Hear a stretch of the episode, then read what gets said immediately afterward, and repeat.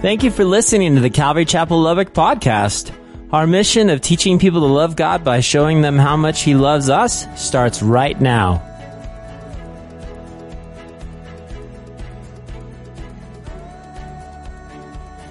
Church, do you remember where we left off last week? You go, well, where was that? Well, Jesus had just performed one of the greatest miracles the world had ever seen.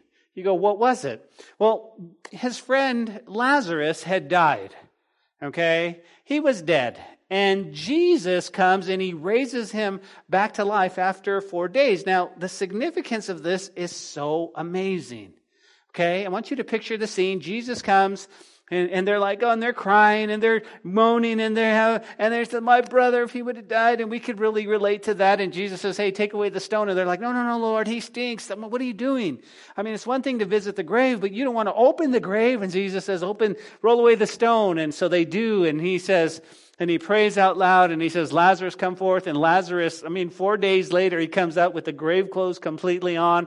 And this was amazing. The people are astonished and, and, and they just, they're just tripped out. And I mean, could you imagine?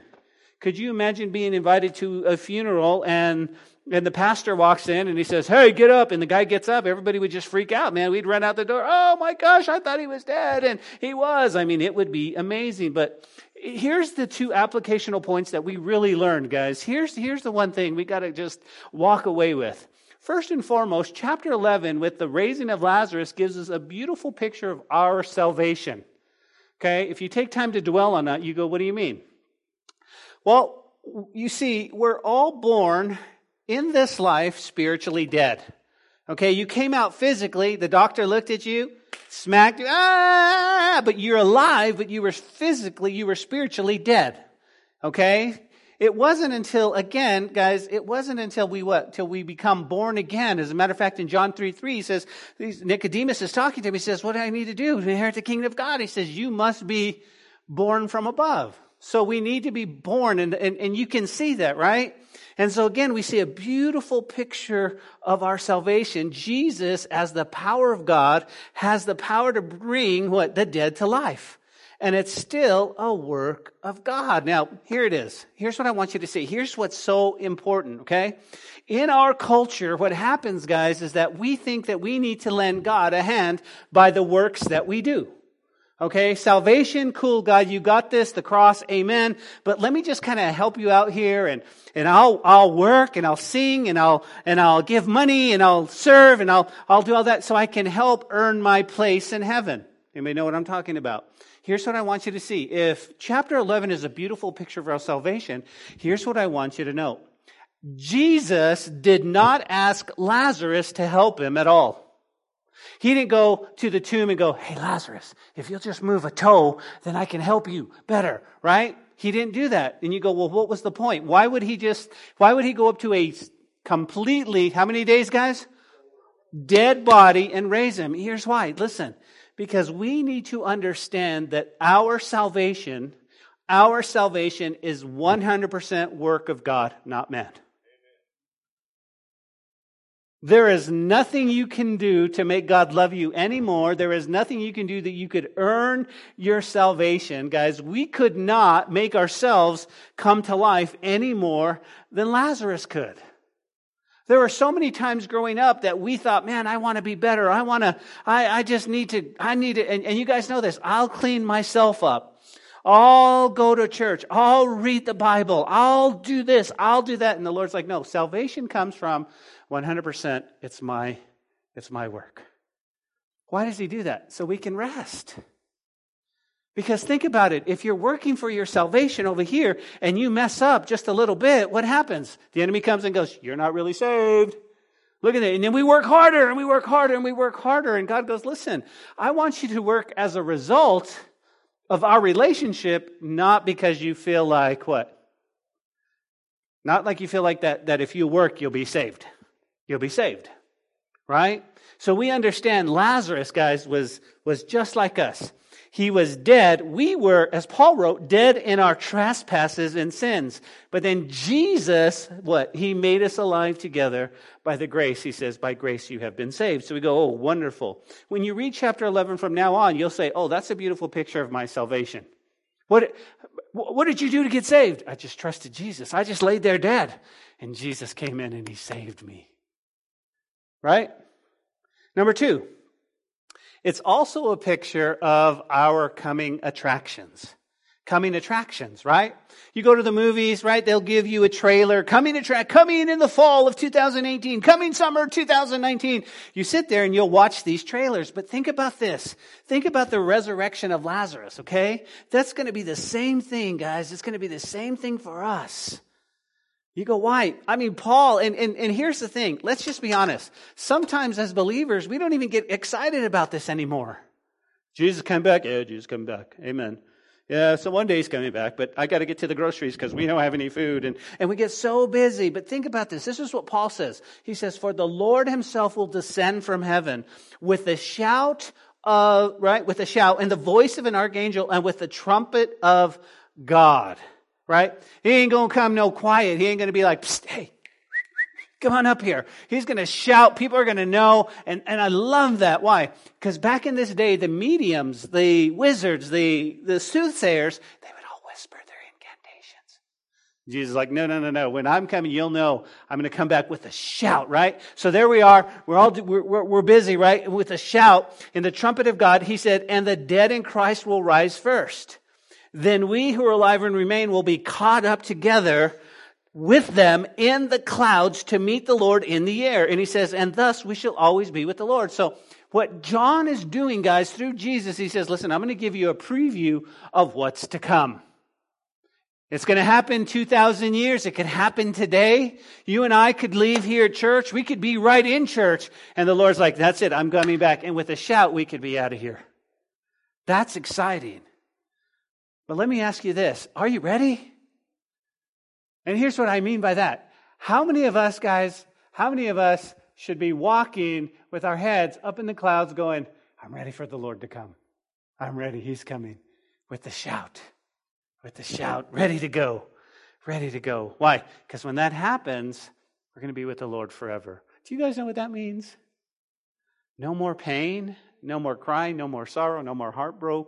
Break, you know, I mean, I mean, it's just I wonder what he'll say. I wonder if he'll say, will he say like Lazarus? Of course, he can't, he, he can't just name persons, right? He's got to name all of us. He, I wonder if he'll just say, come forth, you know, with a big shout. Or will he say like in Revelation chapter 4, what, what is Revelation? He says, he might say, come up here. Either way, I'm looking forward to that. So, the resurrection of Lazarus gives us two beautiful pictures. Now, back to our story. Before we know the reactions, okay, before we get into how people are going to react to this miracle, I want to share with you what basically what I found on the internet. It's called an interview with Lazarus, okay? Could you imagine, let's just say, now you go, is it in scripture? No, it's not in scripture. I found it on the internet and, uh, you know, but I thought it was very interesting. You gotta, you're gonna have to stay with me because Lazarus, He's a comedian, okay? So they're going to interview him. I want to share with you just a little bit, okay? Imagine with me that someone went to Lazarus right after he was resurrected the next day and he says, Wow, let me interview you. So you have an interview and you have Lazarus. You guys ready? Here, labor with me for just a moment. Here's the interviewer, right?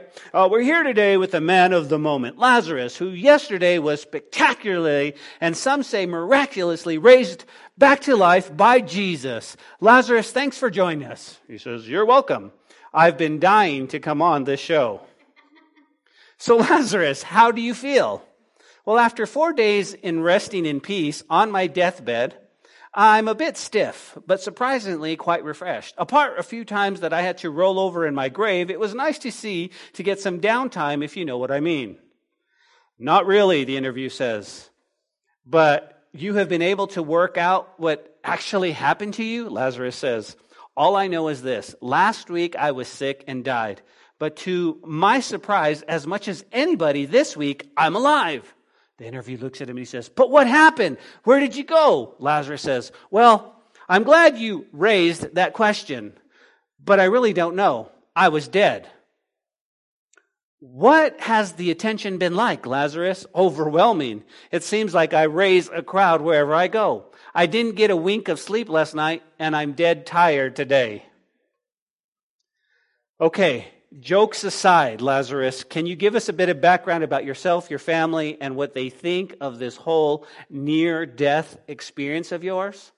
Lazarus looks at him and he says, Well, I was born and raised in Bethany, twice now, in fact. I have two sisters, Mary and Martha. They've all been quite, through quite a lot in this last week. Well, can you expand on that? What have they been through? Well, for starters, it's not a near death experience as you described, but a fully death experience. I was dead, kicked the bucket, bit the dust, passed away, pegged out, pushed up daisies, fell off my perch, gave up the ghost, dead as a dodo, gone. Okay, okay, okay, I get it, he says. But uh, how did your family react? Lazarus says, Sorry, well, understandably, they were distraught. Both my sisters were, were, were also quite upset with Jesus as they thought that he had made a grave mistake in taking so long to get there. But obviously, they were pretty happy with the end result, and especially since the dispute over my body was resolved. A dispute? The interviewer says.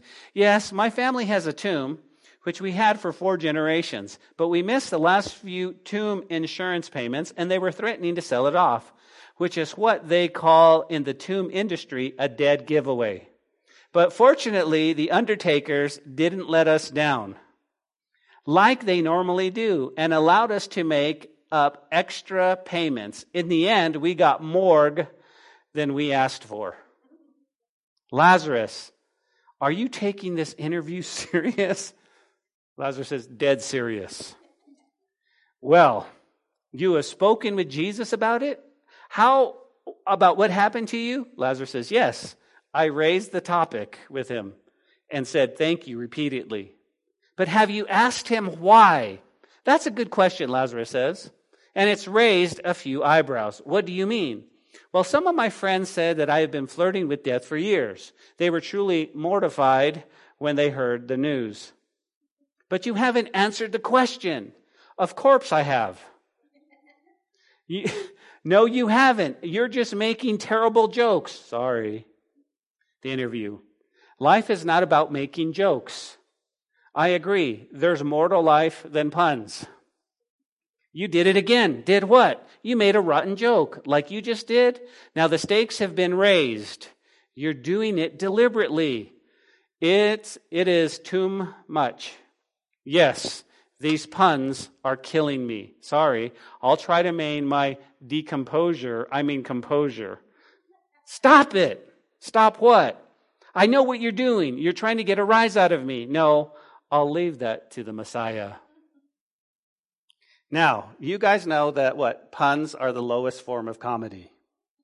But nonetheless, that really didn't happen. In reality, guys, there wasn't an interview. I thought it was cute. I thought of what could what would Lazarus really say? Here's what the Bible says. In chapter 12, Lazarus didn't say anything. We find him next week sitting just having dinner, minding his own business. He was not he was not and people were astonished. So Lazarus really didn't have an interview. But what did happen, guys, in the Word of God is that there was reactions to those who witnessed all of this that was going around. And that's where we pick up our story today, guys. We pick up our story in verse 45. Notice what it says. It says, Then many of the Jews who had come to Mary, who had come to Mary and had seen the things that Jesus did, believed in him.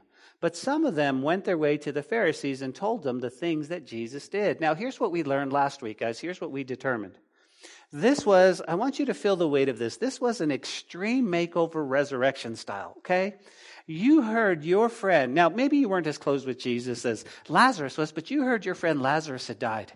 And you knew that it had been four days, and you're with the family, and you knew that, that, it, that he was already buried. He was in the grave, he was in the tomb. And Jesus shows up at the scene. There's a crowd that follows. He says, roll away the stone, right? You're thinking, what's going to happen? This is crazy. He says, Lazarus, come forth. Lazarus is raised from the dead. That blows your mind, okay? Now, here's what the Bible says. The Bible says, listen, and many of the Jews who had come to Mary, all of the family, all of the friends, all of the acquaintances, when they saw this, they believed in Jesus. They put their faith and trust in Jesus, right? Now, here's what we learned. Here's what we learned, okay? Lazarus comes walking out alive, and the Bible says that many of the Jews believed. And I was and that made me sad. You go, whoa, whoa, whoa, whoa, time out, Ben. Why would why would that make you sad? Because you know what it really should say? And everyone believed in Jesus. Everyone. They looked at that and on the whole crowd. What we should have seen, guys, is there was a revival that broke out right on Lazarus' tomb and that people were just coming to the, to Jesus by the droves.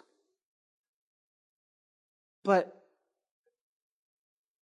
verse 46 says, But some of them went away to the Pharisees and told them the things that Jesus did. Guys, can you imagine? Can you imagine? There were people who went, My Lord, my Savior, and they bowed down. Now you understand the implication, right? You understand that as they put their faith and trust in Jesus, salvation came into their heart, and that they are right now in eternity waiting for y'all, waiting for us to come. They're saved. They're with the Lord. That day changed their life. You realize that, right? And yet there's a group of people that said, um, I don't know what I just saw. I don't know what I just witnessed. But here's what I do know we need to tell the Pharisees. I don't know if Jesus is the Messiah. I don't know if he's the Savior of the world, but we need to go tell the authorities what we just saw. And I'm thinking, why? Right? Why? Why wouldn't you believe? Well, guys, let's fast forward to 2018. There's a lot of people out there that when they see the miracle of your life, when they see when they see a changed response in your life, when they see how you're different than what you were 5 years ago, 6 years ago, 10 years ago, they still don't believe. That's good for you, brother. That's good. That's amen. Good. Jesus, thumbs up, religion, all right. And you go, why? Why wouldn't, um, listen, my closest family and friends, why wouldn't they believe? Why wouldn't, why wouldn't my family, but they, they know me. They're the ones who know me the, the, the, the, the, word, the best. They know me the best. Why wouldn't they believe? Here's why. Listen, that's because the hardness of the human heart. I could imagine, guys, that I could imagine that some of the people in the crowd were thinking, listen, if I believe in Jesus, if I believe what I just saw with my own eyes, I'm going to have to change. I can't go party with the guys. I can't do the things I want to do. I can't have my attitude. I can't have my opinion. I don't know. You know what? Listen, listen, if I can score some money, if I can score some duckies, if I can score some cash, I'm going to go tell the Pharisees because I, I don't know if I really believe this. I bet some people in the crowd were going, hey, listen, uh, that was a setup. I bet Lazarus was in there the whole time. I bet they rolled over the stone. I bet they put some grave clothes and then, and then it was all a setup. I don't believe. I don't believe. Let's just wait. Let's wait and see. How can we confirm that Lazarus was really dead? Right? You guys hear what I'm saying? There's a lot of people who will just, will just be skeptical about your life and they keep waiting for you to fall I've been walking with Jesus 30 years. See, I knew you were going to fall. I knew it. I knew it wasn't real. Really? I've been walking with Jesus 30 years. I mean, come on. No, no, no, because people go, listen, if I can look at your life and I could find a flaw and I could find, then, then, then I can keep my life.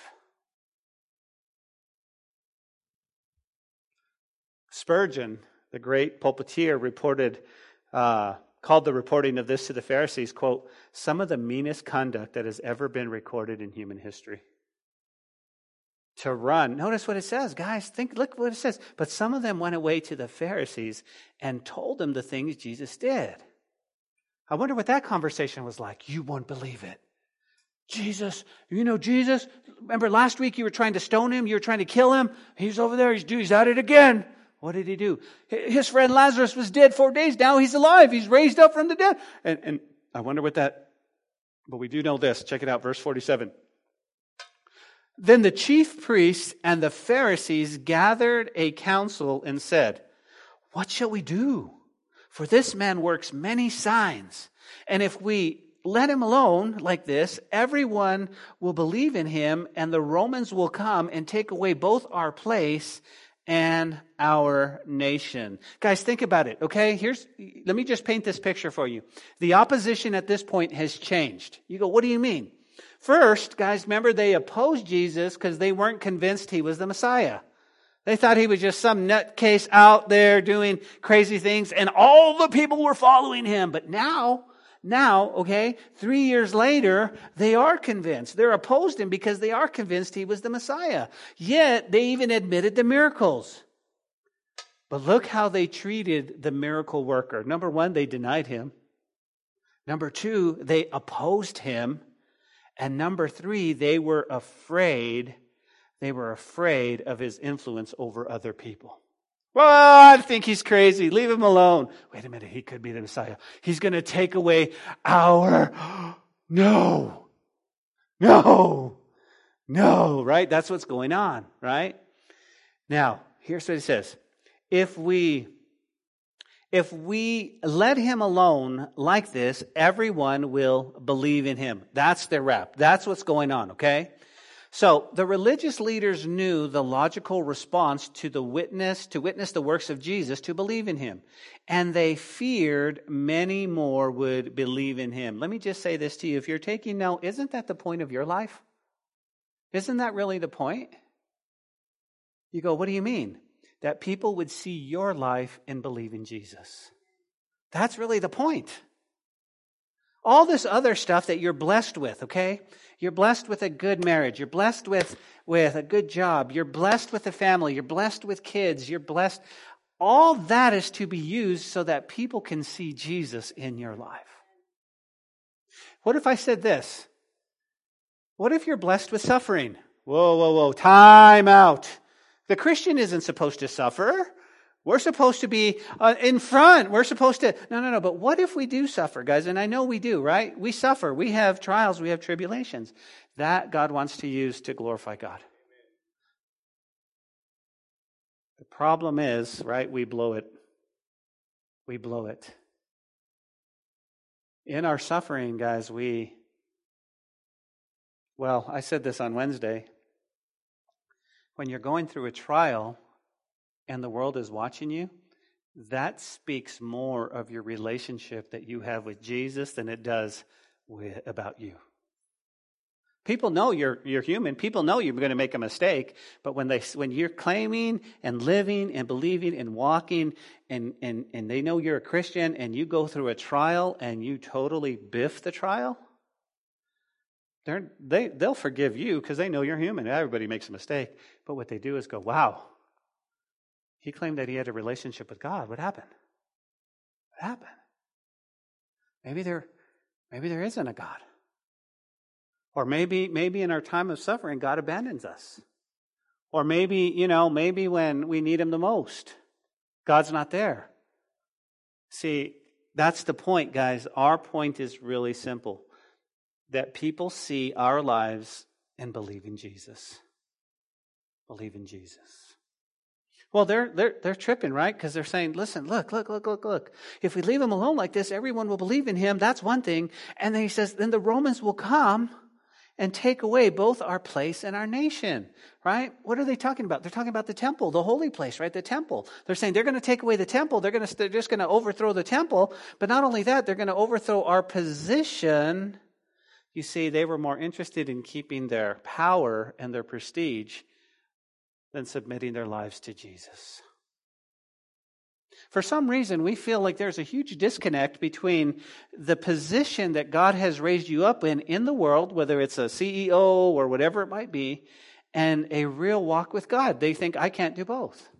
I can't do both. On the contrary, on the contrary, you see, the world has told us that if you're if, if you're going to crawl up that corporate ladder, you got to step on everybody, and, and, and it's a dog eat dog world, and you've got to do everything else.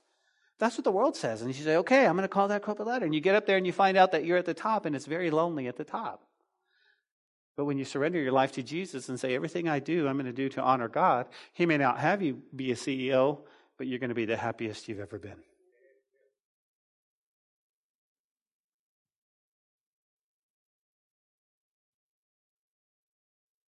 Verse 49.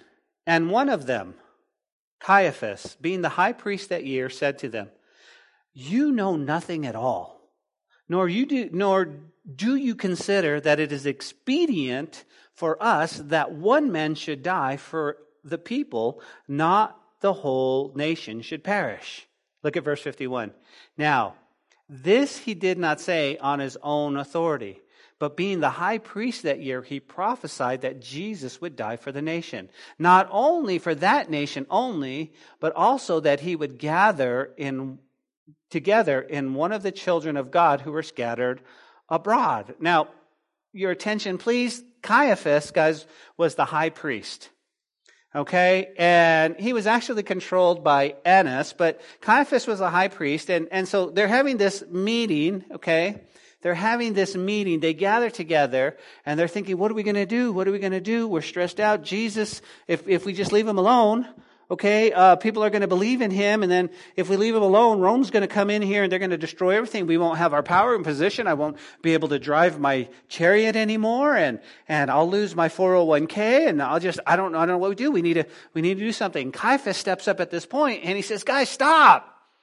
He says, Don't you know anything at all, nor do you consider that is? And then he begins to prophesy, which is weird because he doesn't even know he's doing it, right? And he says, Is it not better, my, my translation, is it not better that, that one person die for the whole nation than the nation die? Okay, context, context. They were just talking about Rome coming in and taking their place. Okay, so they weren't going, hey, listen, if we leave this around, Rome's to get, Rome's going to trip and they're going to come in here and wipe us out. So it's better that this man just die than everybody else die for the nation. And not only, not only this nation, notice what he says, that he would gather together in one the children of God who were scattered abroad. Who's that? That's right. That's right.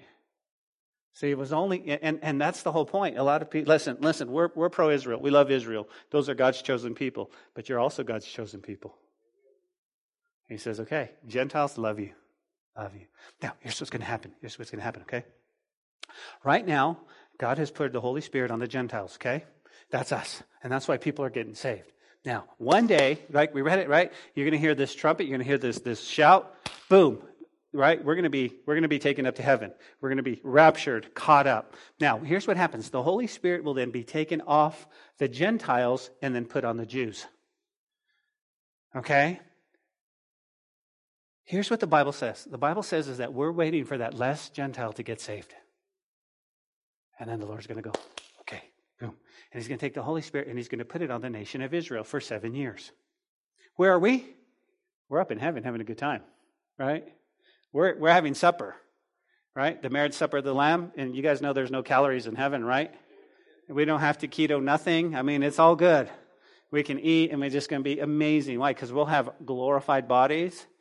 And I've already got my order in. Okay? Listen, let's let's trim down a little bit, Lord. We, are good, and uh, a little bit taller, and, and so we're gonna we're gonna be doing that. Maybe I could dunk it, Lord, in heaven. I don't know. Hopefully.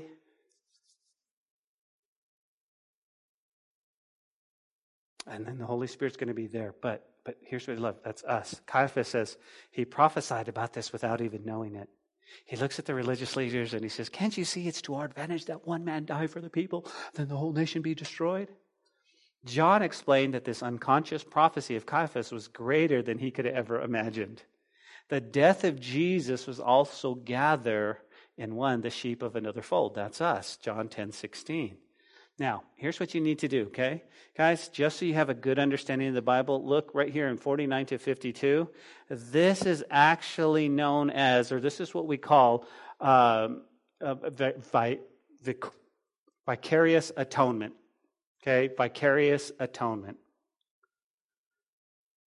This is what we learned a couple of months ago, where Jesus will lay down as a substitute for our lives. Right? This is that substitutionary right here. He's going to be the substitute. When he was talking about being the, do you guys remember? When he talked about being the, the door of the sheep, he said, I will lay down my life for the sheep. That word for in the Greek actually means, right? I'm going to substitute instead of. This is exactly what he's saying. And you go, well, Pastor, why would you, why would you bring that up? Okay, well, let's do some work just a little bit, okay, so you understand. Okay? This is, this is called vicarious atonement. Let me explain what atonement is, just so you get a good feel for it. Atonement is a theological term for the act of paying for and, there, and thereby redeeming sin. That's what atonement means. The word is often used in the Old Testament to translate the Hebrew words kippur or kippurium, which means propitiation. The word atonement encompasses Christ's work of redemption on behalf of his people. So you have, you have the substitute, right? Atonement. The center of Christ's work is to which the whole New Testament is expounded was what? Which Christ's sacrificial death on the cross. Christ's death is the very heart of the Christian faith. Now, this is what this right here is what should put you guys to rest in your walks with Jesus. Number one, when you got saved, you didn't have anything to do with it. Okay? And it was not your heritage, it was not your um, religion, it was not anything. You had nothing to, it wasn't how good looking you are. You had nothing to do with it. He saved you because he loved you. And he saved you because of who he is, not because of who you are. Okay? There wasn't one of us going, Lord, save me. I think I'm better than that guy. We're all sinners. Can I get an amen on that? So, so rest in that. The second thing is, is that you can rest because, because the cross, the death of, is the heart of where your faith is. Whenever they ask you, how do you know you're saved? How do you know you're a follower of Jesus? It's because of the cross of Jesus. I put my faith and trust in that. That's what we got to hold on to, guys. That's our foundation. And what the enemy wants to do is he wants to take a big jackhammer and he wants to crack our foundation so that we don't understand that we need to just rest in him. We need to rest in him. Think about it this way. Think about it this way. I'm going to stand right over here, okay? Let's just say this is works of salvation. This is works. These are things we do. Okay? Not because we want to make it to heaven. We've already got a secure place in heaven. These are just works. Okay? We give money. Okay? Why? Because, because it's a heart issue. It's a heart issue. How can we trust God for our salvation when we won't trust God to make ends meet? I trust you, God, that you'll take my soul into heaven, but man, with money, I don't know how good you are with that. We will serve.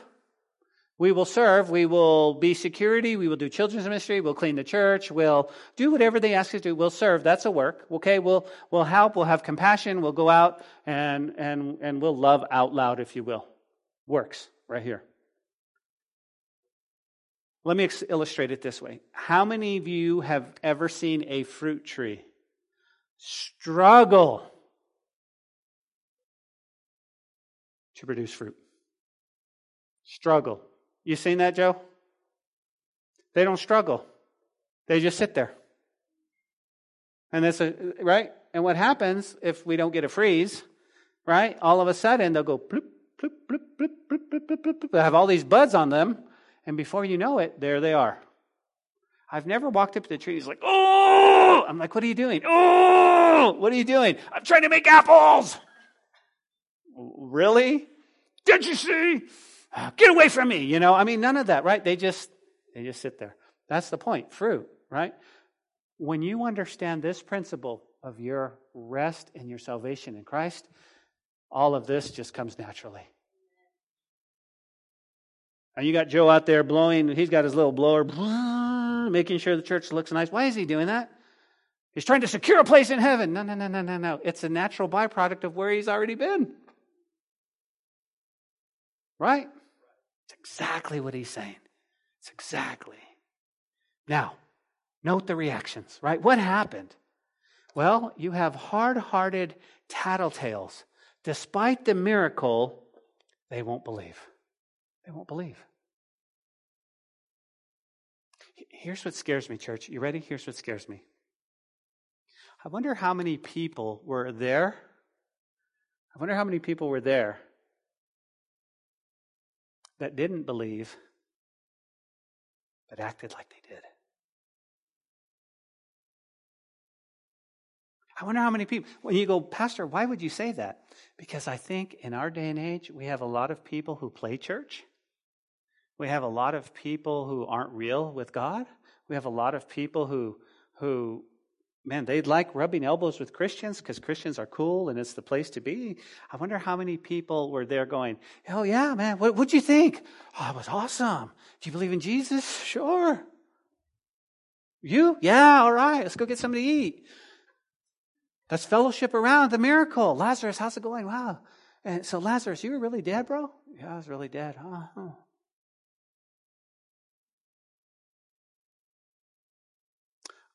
I wonder how many people, I wonder how many people were there.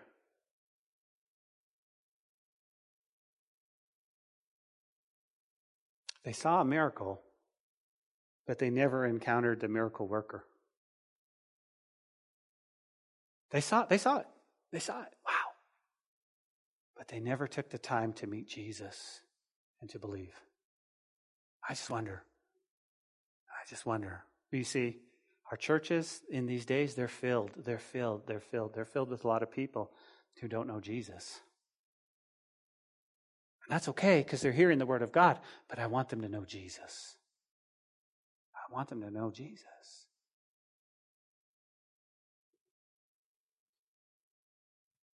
Number two, notice the reaction of the religious leaders. They hated Jesus. They want to kill him all the more. They hated Jesus. Now, it has to be a hard heart to kill somebody who's done nothing but amazing. Well, I mean, you bring a dude back to life. You've, you know, you, you've, you've healed a crippled man since birth. Right? I mean, think about it. Not only physically, but think about the woman at the well. She is emotionally wrecked. Think about the woman who was caught in adultery, the very act. And Jesus says, Neither do I condemn you. Go your way and sin no more. And yet, what do they want to do? Let's kill that dude. Let's kill him. That's only the hardness of the heart. Right there. Right there. So, what happens? Look at verse 53. Then, from that day on, what happens? They plotted to put him to death which is interesting because these were law keepers and murder was against the law. But they're like, well, listen, that's going to be an asterisk there because, listen, we're the religious leaders, and sure, we don't condone murder, but we got to murder him. Just how it is. He's the Messiah. Here's what I find funny. Listen, look at verse 53 again. From then on, they what? They plotted to kill Jesus. You guys got that? If you were to look over in chapter 12, verse 10, they're also plotting to kill Lazarus. Right? The dude that was just dead, we got to kill him. I'm, I'm, I'm, thinking about it. I mean, Lazarus would be like, oh, been there, done that. You know, I didn't get a t shirt, but nonetheless, I'm back. I mean, think about it. I, I think it's crazy for me. It's like the guy was dead. Let's try to kill him. So now, as we approach verse 54, guys, you can make a note. We're going to start to enter the final week of Jesus' life. Now, not right here, it is going to start, okay? Verse 54 Therefore, Jesus no longer walked openly among the Jews. And he went from there to a country near the from the country near the wilderness to a city called Ephraim, and there remained with his disciples. Again, here's what I want you to see. Jesus didn't do this out of fear. He wasn't like, oh, they're going to kill me. I better run. Why? Because Jesus knew that an hour had not yet come. We saw that in John chapter 30. It's going to come. He'll be back, but it's not right now. You go, well, where is Ephraim? Is that like the tribe of Ephraim? No, this is just uh, this is just north of Jerusalem. It's kind of close to Samaria. It's just a small city named Ephraim. So he's like, okay, let's just let's go hang out over here for a little bit. Let's just let's go, you know, let's just go hang out here for for just a bit. And it says, And the Passover of the Jews was near. And many from the con- and many from the country up to Jerusalem went up to Jerusalem before the Passover to purify themselves. And they sought Jesus and spoke among themselves and stood in the temple. What do you think? That he will not come to the feast? Now, both the chief priests and the Pharisees had given a command that if anyone knew where he was, he should report it, that they might seize him. Guys, do you see that? Do you see that? Now, here's what I want you to see. and the Passover of the Jew, the Passover of the Jews was near. Okay? So we know that there's going to be a week in there. So we know that they're going, okay, so this is just a little before, a few, few days before the Passover week is going to happen. Uh, many of the Jews started coming so that they would purify themselves. Okay? This means that the last few days before the coming Passover, which Jesus would be betrayed, arrested, condemned, and crucified, many of them would, would come and try to purify themselves before this was happening. Okay? You go, well, like what? Well, some required a week, others consisted of just shaving their head and washing their clothes, right? Here's their main question Is he coming to the feast? Now, again, they probably have the expected as an answer no, they're not coming to the feast. They figured, oh my goodness, nope, he's probably he's not going to come back. He's not he's not going to be here. But here's what I do want you to I, I want to draw your attention to, okay? It says, Are they going to come to the feast? Now, verse 57 says, Now both the chief priests, everybody see that? And the Pharisees had given a command. Now, here's what I want you to see. Most of the chief priests were Sadducees. And they were normally very uncooperative with the Pharisees. They just didn't get along. Okay? They didn't they were rivalries. The, the Sadducees were not really religious in any way, shape, or form. But here's what I want you to see. You have the chief priests, Sadducees, and then you have the Pharisees, okay? And you go, okay, so they didn't get along. What was it? Here's what I want you to see, guys.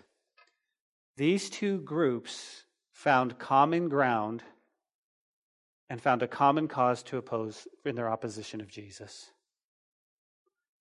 And you go, well, what's the point? Isn't it funny how people who are enemies will join forces to fight against God's people? These two people never get along, okay? These two sides of your family don't even talk, but you become a Christian, and now those two come against you in your Christianity. What? You see, I mean, we see it throughout Scripture. The chief priests, we don't like the Pharisees, but we'll like you today because we have the same cause kill Jesus, kill Jesus, kill Jesus. It's like, wow, okay, Pastor, I get it, I get it. Now, that's where we end our story. So let's close our Bible study with this. Let me kind of give you a summary form, okay?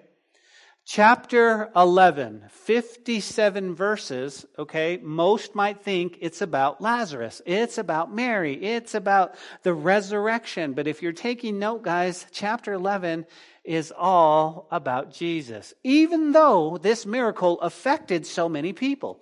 It affected Lazarus, it affected Mary and Martha, it affected the disciples. We're not, we don't want to go die with you. And Jesus says, come on, we're going to go die. It affected the, the family and friends. It, it affected all kinds of people. Okay? The purpose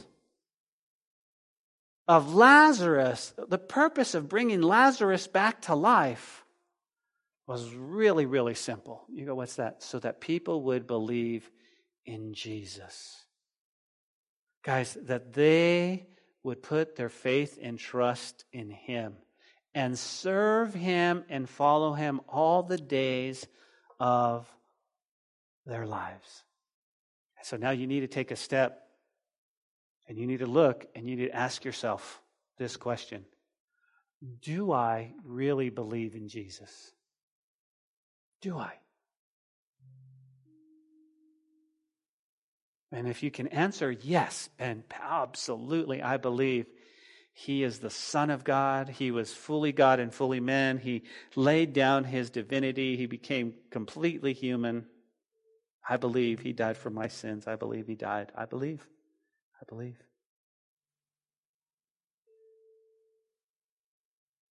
Then a natural byproduct of that is that you would be serving Him wholeheartedly. And your life, your life, your life would reflect that. Where? In your home, first and foremost. Your life would reflect that in your home. And your kids would see that you have a real walk with Jesus. Need, then, then it would be reflected in your job and that we're not trying to step on anybody's toes, but that we, we are men and women of integrity. And our yes is yes and our no is no. And we're going to do our very best to honor the Lord. And when, and, when, and when an opportunity presents itself for you to be dishonest, you say, No, I can't because I believe in Jesus. Oh, but if you just if you just do this, you'll get a promotion. I can't. I can't. Because you need to understand, I'd rather be a doorkeeper in the house of God than to than to hurt my Lord, my Savior Jesus. I think if we were going to really interview Lazarus, I don't think he would give us a bunch of puns, but I think he would do this. I think he would simply look at us, smile, and say, Jesus. And he would say, I know him so much deeper now. I know him so much deeper. And I think he'd look at you and smile and say, Not only is he my good friend, but he's God. See, the ripples of the shore of your life will affect all those around you and then some. And then some. Father, we thank you for your word today and the truth of your word. We thank you, God, that we made it to verse 57. We thank you and we look forward to what you have for us next week. We love you, Lord. In Jesus' name.